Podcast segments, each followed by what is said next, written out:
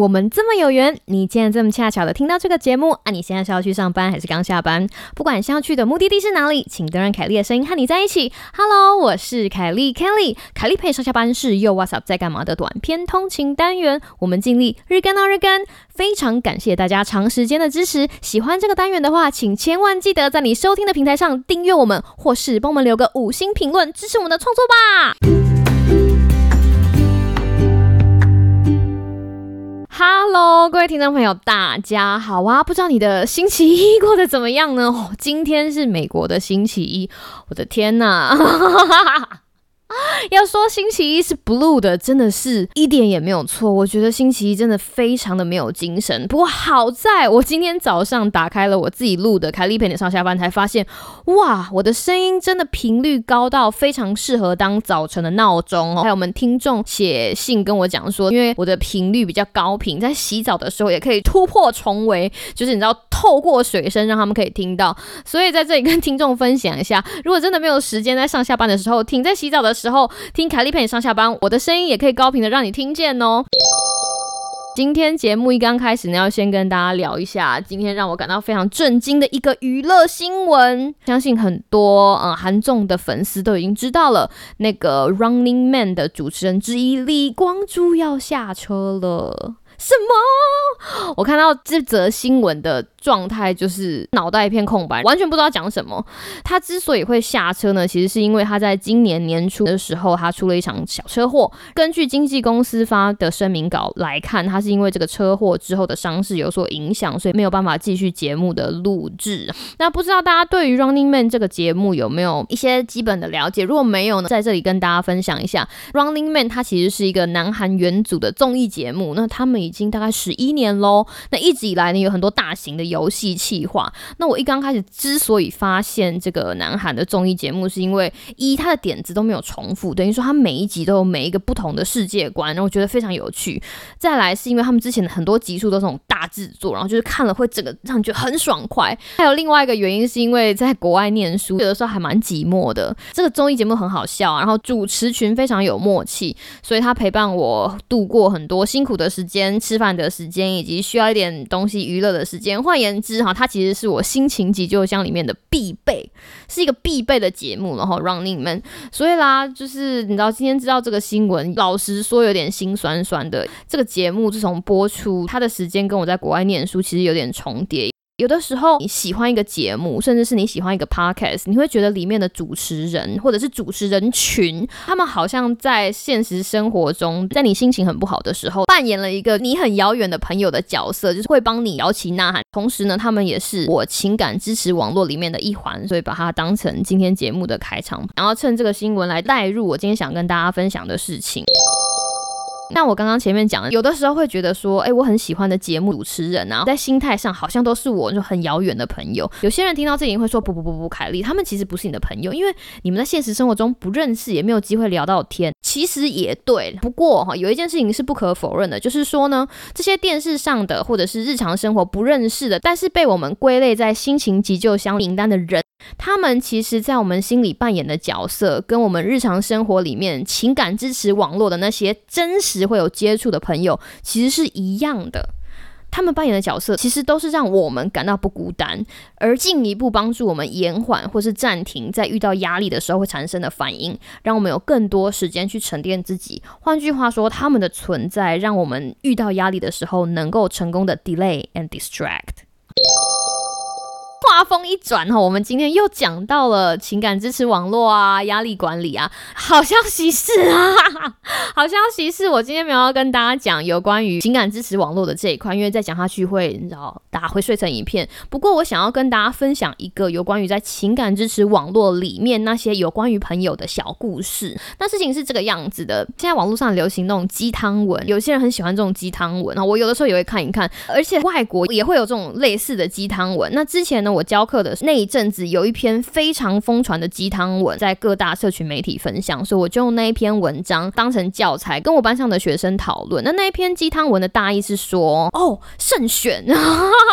你要跟什么样子的人在一起，你的生活才会比较没有压力，才会觉得比较可以被支持呢？就是要跟那些乐观正向的人当朋友，才会有助于心理健康。那我看到这篇文章就觉得非常有趣，所以我就跟学生分享了这个文章之后，请他们拿纸笔写下来他们的身边符合这些叙述的朋友。接着我就跟他们讲说，大家站起来分享一下，就是你身边这些朋友他们的个人特质啊，他们有多棒啊。如果他们在你的现实生活中是你会去找的那个人，英文上面说 go to person， 你会在什么样子的情况之下去找这些人？收集一下这些学生的答案，我发现有很大一部分都分享说他们在心里有压力或者有什么事情想要说的时候去找这些正向的朋友。换言之，这些朋友在他们生活上扮演的就是一个树洞的角色。大家知道树洞的譬喻吗？人家有的时候常说啊，你知道有秘密不知道哪里藏的时候，就走去森林里面找一棵树，那个树洞，然后把那个秘密往那个树洞里面大喊阿波其实非常胖，类似这种的让树洞知道，同时也缓解心里面的压力。对，所以根据我学生的说法，他们去找他们的朋友是让他们的朋友当他们的树洞。听完这个，我记得我当下就跟学生讲说，我想要提出一个还蛮特别的看法。我就跟学生半开玩笑的讲说，你们身边乐观正向积极的人，老实说真的很可怜呢。他们乐观正向笑嘻嘻，但是他们下场就是当树洞，请听你们的抱怨跟苦水哦。这样对吗？这样对他们来说公平吗？然后因为这是一个讨论课嘛，所以有的学员就说不 Kelly， 我跟你讲，我讲完我的抱怨或是倒完我的垃圾之后，我最后就会跟他们讲说，那你还好吗？有什么事情我可以帮你的吗？我那个时候就跟学生讲说，你这样也太愁惨了吧，他收完你情绪的垃圾会不会他就已经累坏了？你确定他还有那个心情跟体力跟你抱怨他平常日常生活中遇到的挫折吗？不就是你害他这么累的吗？然后那个时候班上就一片沉默。最后我都会跟大家讲说，没有，我今天只是想要把这篇文章拿出来跟大家讨论，其实没有标准答案。这句话同时也要送给现在正在听节目的听众朋友，这件事情没有标准答案，因为每个人对待他自己的朋友都有自己的方法，那每一个人在维持自己的情绪支持网络呢，也都会有自己的系统。我在那堂课的结尾以及在这里要跟大家分享的，其实都是一个大方向，就是不管你是担任什么样的角色，你可能是担任那个需要别人进驻你心情急救箱的角色，或者是你担任的是那个聆听者的角色，你正面乐观积极向上笑嗨嗨这样子不管你是哪个角色，你必须要很清楚的了解这整个系统之所以被建立，我们每个人在里面扮演的核心思想其实是陪伴。换言之，如果你是那个需要别人进驻你心情急救箱的人，你的目的其实是需要获得陪伴。如果你扮演的是那个聆听者的角色，你必须要了解你要为那个人所做的事情，其实是在自己的情绪不被影响的情况下进行陪伴。了解这样的核心价值是陪伴，让另外一个人不感到孤单之后，其实呢是一个比较健康的方法。我们准备心情急救箱的重点就是希望这个在我们身边的心情急救箱，让我们在压力很大的时候能够感到不孤独，然后进而可以有更多的时间可以把那个有点迷失的自己抓回来，面对自己，沉淀自己，跟自己对话，去解决自己的问题，或者是有那个能力有那个余裕去寻求专业帮忙解决自己遇到的问题。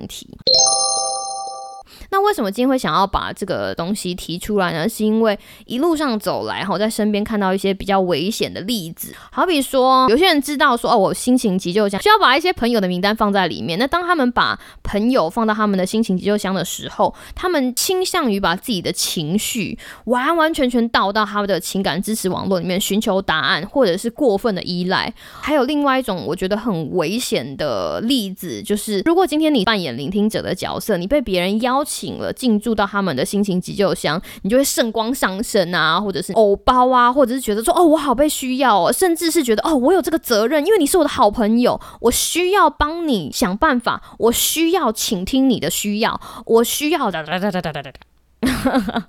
你知道吗？需要其实是一个压力管理里面最不应该用到的字，因为这个世界上没有人需要为别人做什么，你不需要承受别人的情感，你不需要把他的情感放在你的身上。所以如果有碰到这样子危险的情况，很有可能因为加入了别人心情急救箱的救援行列，他们把原本自己平静的生活都赔上去了，完全就是非常的不常识。所以啦这个故事有一点点绕哈，希望大家可以想一下。不过我就是一点点 food for thought 嘛，在凯莉陪你上下班的时候跟大家分享。那不知道你身边有没有这种你知道需要人家陪伴的人，或者是总是愿意陪伴别人的人，不管是健康的例子或者危险的例子，都欢迎大家到 Apple Podcast 的回应下面跟我们分享。还有如果大家还想要听更多相关的内容，也欢迎留言让我们知道哦。那节目的最后我们还是要赶上一下李光洙下车的事情。长颈鹿，我们会怀念你的。不过李光洙身为我情感支持网络的一份子，我身为一个小粉丝，真心的希望他能够好好的，不管是在身体上或者是在他的精神的承受力上，希望他以后都可以在他要走的演艺路线上面发光发热。就是光洙，你要走花路哦。最后呢，4月底要到了，我们之前呢在线动有跟大家讲说有一个凯莉帮你庆生的活动，而且我们后台真的收到了要帮可爱的4月寿星们祝贺的心意。第一个要祝寿的寿星呢是伊莎贝尔，伊莎贝尔呢是我的好朋友啦，这样子很私心，是我非常非常要好的朋友。他跟我有多好呢？应该说我高中认识他是我高中生涯最美好的事情之一。我有一天就突然醒来，想说啊，今天是他的生日，然后就赶快祝他生日快乐。他现在应该非常忙吧，在上班非常忙，不过生日快乐啊！生日快乐，非常感谢你一路以来的照顾。他如果在上班偷听我们的节目，应该被吓一跳。不过你知道，拥有自己的频道就是可以跟自己喜欢的朋友说生日快乐，生日快乐啦！那第二个寿星呢是百灵果农会的大当家 Sky。百灵果农会呢其实是一个